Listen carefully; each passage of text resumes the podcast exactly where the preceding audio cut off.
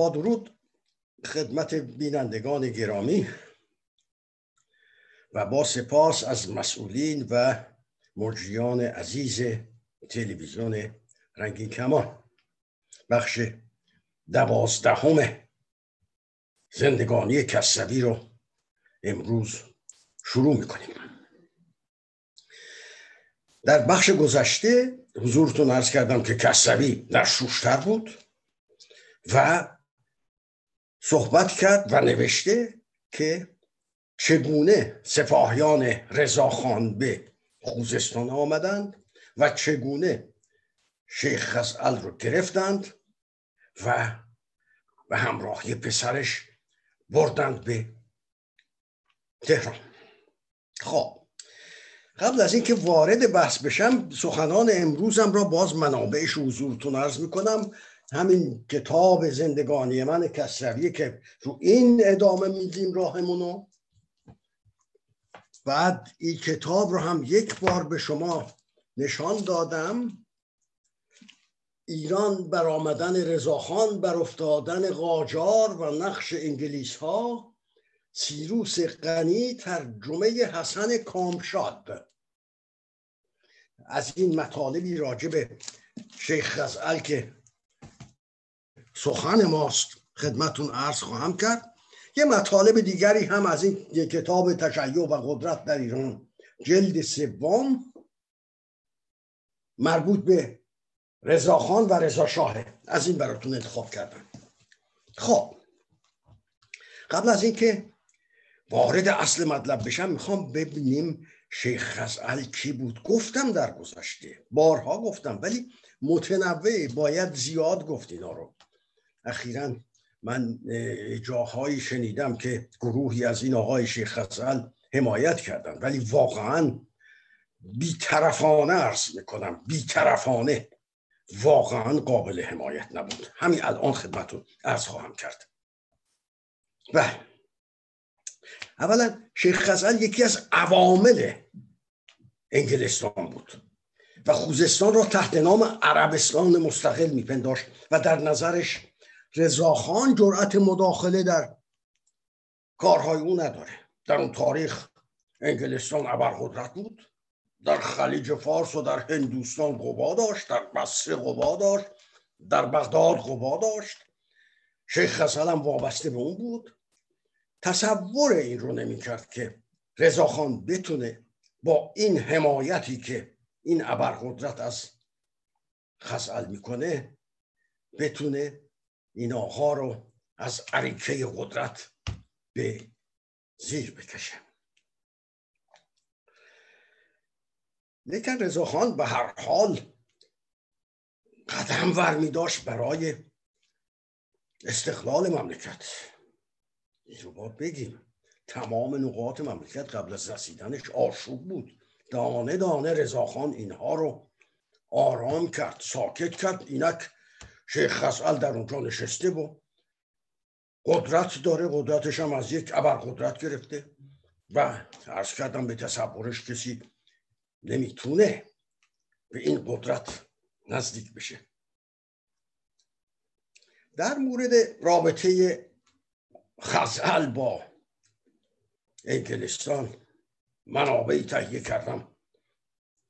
حضورتون عرض می‌کنم. ببینید در سال 1907 بین انگلستان و روسیه تزاری در سن پترزبورگ قراردادی بستند. راجع به ایران جالبه. هممون می‌دونیم شما هم لابد می‌دونید شنیدید خیلی معروفه. ولی باز هم باید اینا رو تکرار کنیم. تاریخ ماست زندگانی ماست. ما رو تحقیر کردن اینا. دو تا قدرت داشتیم ارز کردم. یکی در جنوب انگلستان بود یکی هم در شمال. روسیه تزاری بود نشستن رو سن پترزبورگ دوتایی نماینده انگلستان و نماینده روسیه درباره این حتی از ایران نماینده هم نخواستن ایران رو به سه منطقه تقسیم کردن منطقه شمالی شد مال روسیه احسای فراوانی در این بار شده منطقه جنوبی شد مال این آقای انگلستان.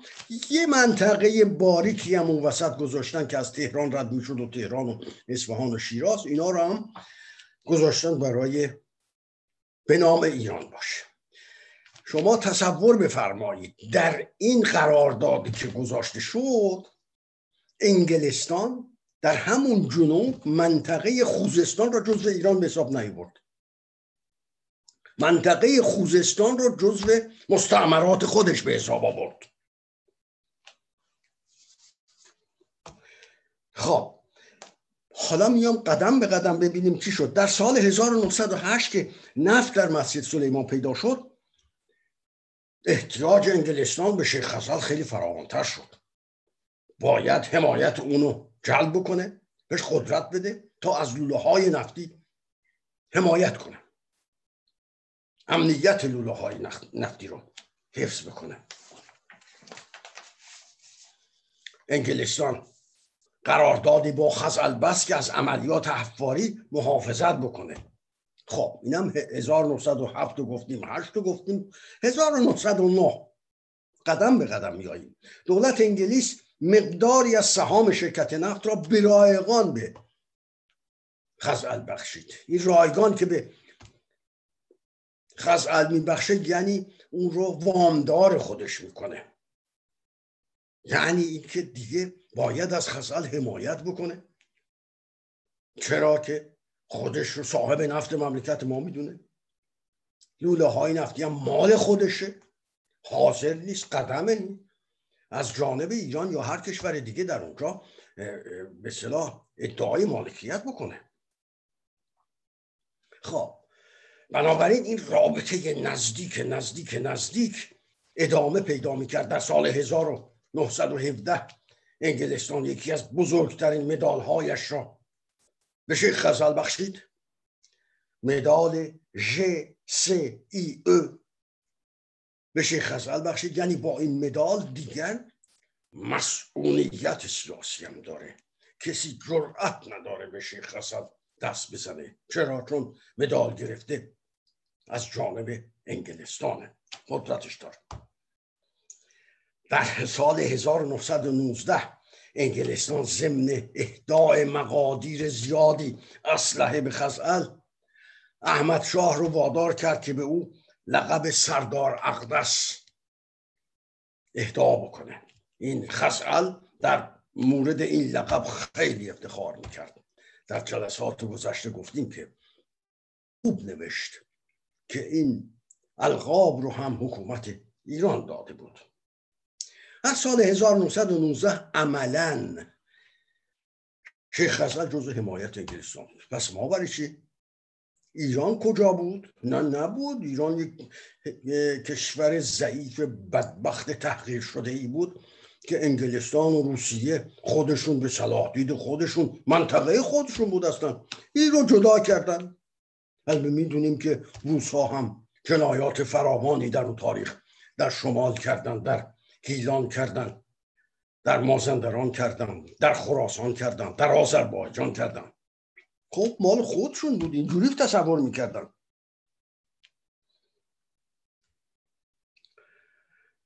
در این بین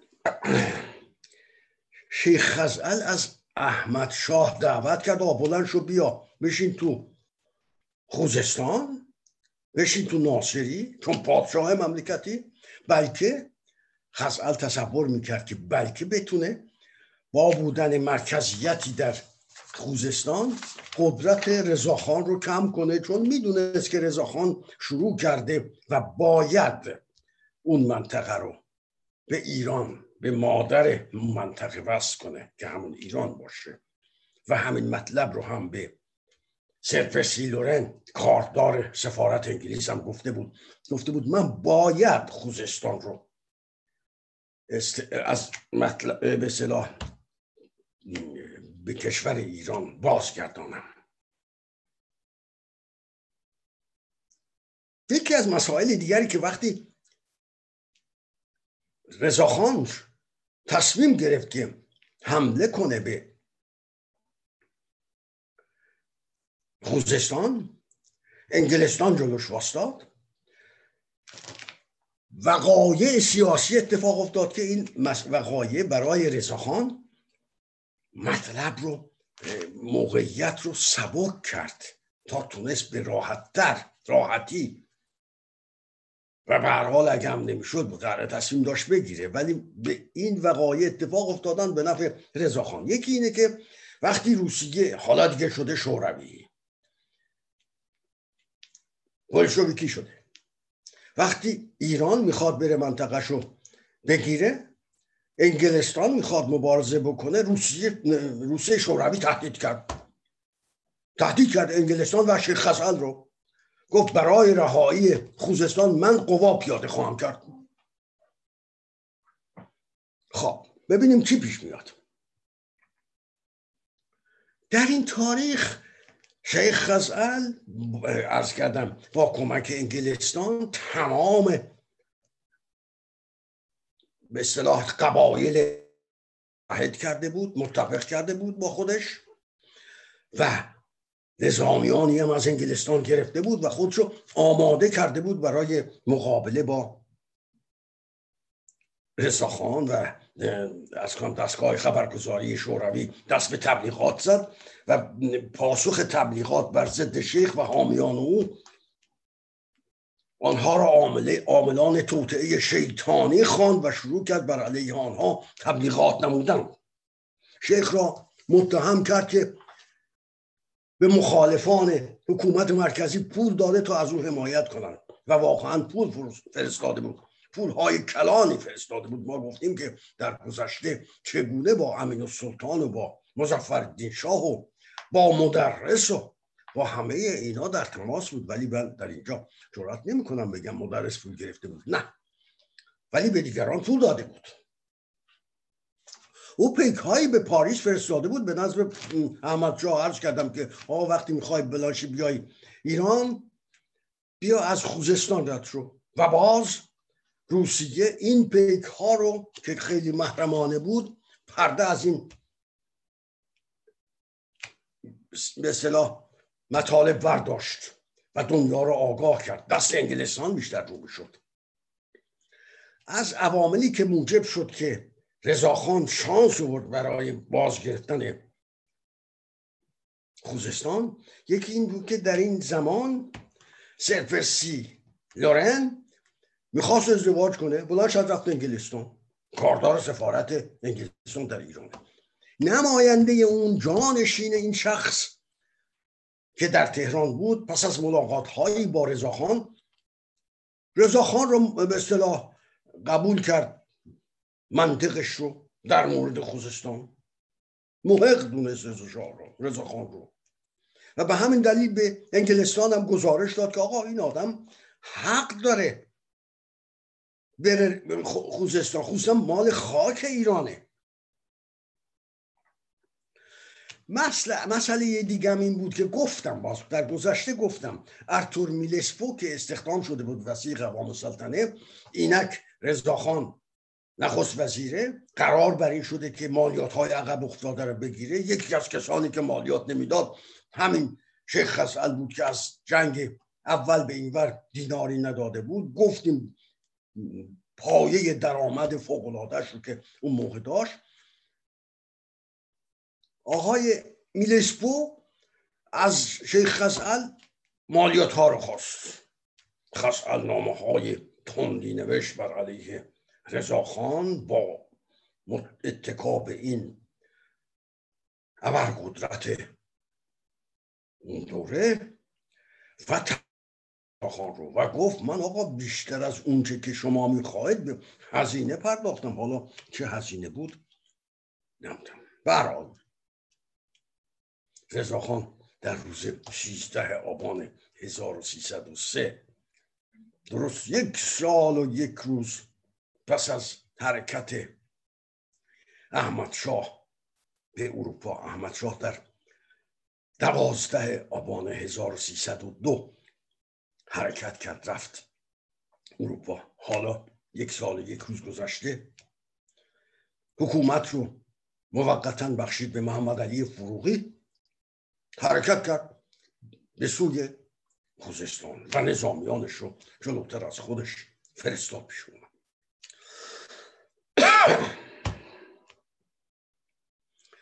لورن که در این مسافرت در ماه اصل بود پس از شنیدن این که بابا لشکرکشی شده داره میره. مسافرتش رو ماه اصلش رو ناتمام گذاشت با عجله با به حرکت کرد. از پاریس گذشت و با احمد شاه ملاقات کرد. بعد از طریق مصر به سوی ایران حرکت کرد. در احواز کنسولی بود به نام پیل کنسول انگلستان که این پیل به شدت از شیخ خزل حمایت می‌کرد و حاضر نبود رضا خان را صداشو بشنوه حرفاشو بشنوه اول کاری که کرد تلگراف زد به این آقای پیل سرفرسی لورن که شما حمایت نکنید از شیخ خزل مسئله خیلی پیچیده بود. یک نفر باید در این میان فدا می‌شد. خب اگر می‌خواستم با رضا خان در بیفتن می‌تونستم در اون تاریخ در بیفتن و از قدرتم به پایین بکشن ولی خیلی مطلب پیچیده تر می‌شد. سخن یک مملکت بود. بنابراین انگلستان تصمیم گرفت که خسعل رو در این میان قربانی بکنه. و پس از این مطلب برای اینکه جنگ در پیش بود دستور داد همین آقای لورن یک گردان سپاه از هندوستان با سه نافته توپدار به بسره آمد. در تاریخ هفته نوامبر یعنی شانزده آبان سه روز پس از حرکت رضاخان به سوی خوزستان حکومت انگلستان عوض شد. رئیس حکومت انگلیس رئیس کارگری حکومت انگلیس که به شدت نمایت می‌کرد از شیخ خزل عوض شد. به جاش حزب محافظ کار جاش نشست که رئیس حزب نخست وزیر اون مملکت فکرش سیاستش به جز از همین حزب کارگر بود. و در همین زمان هم حکومت حکومت محافظ کار که حالا سر کار او اومده با خبر شد که ولی روسیه تهدید کرده که اگر شما بخواهید در مقابل رضاخان جبهه بگیرید من قوا پیاده خواهم کرد در خلیج فارس. و به تمام این دلایل و با درخواست لورن و کنسول احواز رضاخان قبل از اینکه به احواز برسه شیخ خزل ازش پوزش خواست.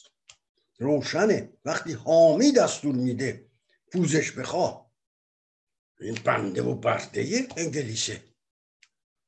نمی‌تونه کاری بکنه. باید دستور رو اجرا بکنه. رضاخان روز پانزده آذر با خزعل در خوزستان.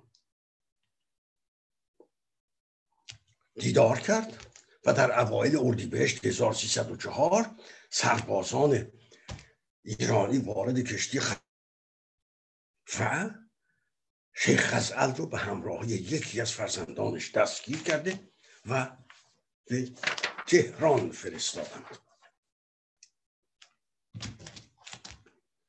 خب ما این مطلب و این بحثمون رو تا اینجا که حضورتون عرض کردم یه مقدارش هم اضافه میدیم تا تموم کنیم.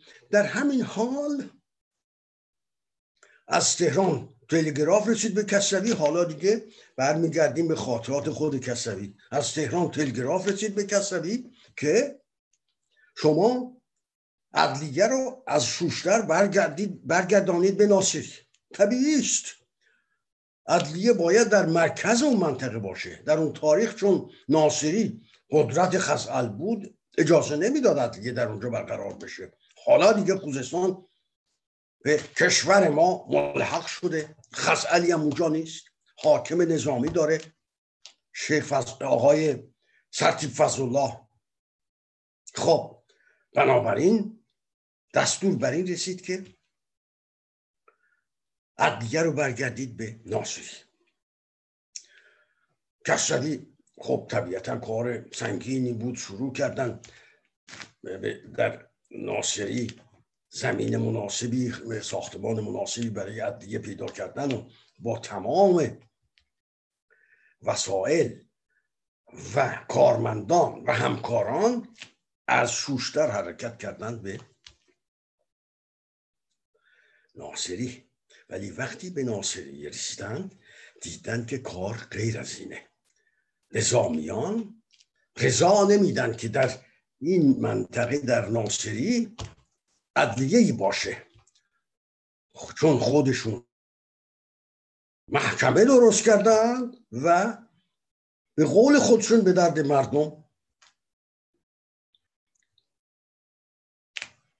می‌رسن می‌خوان حکم بدن و از این جور مسائل که در محاکم انجام میشه. بنده سخنانم رو سخنان این بخش دوازده رو در اینجا خاتمه میدم و امیدوارم که همیشه بیننده خوب این برنامه باشید و تا بخش سیزده از شما عزیزان خداحافظی می‌کنم.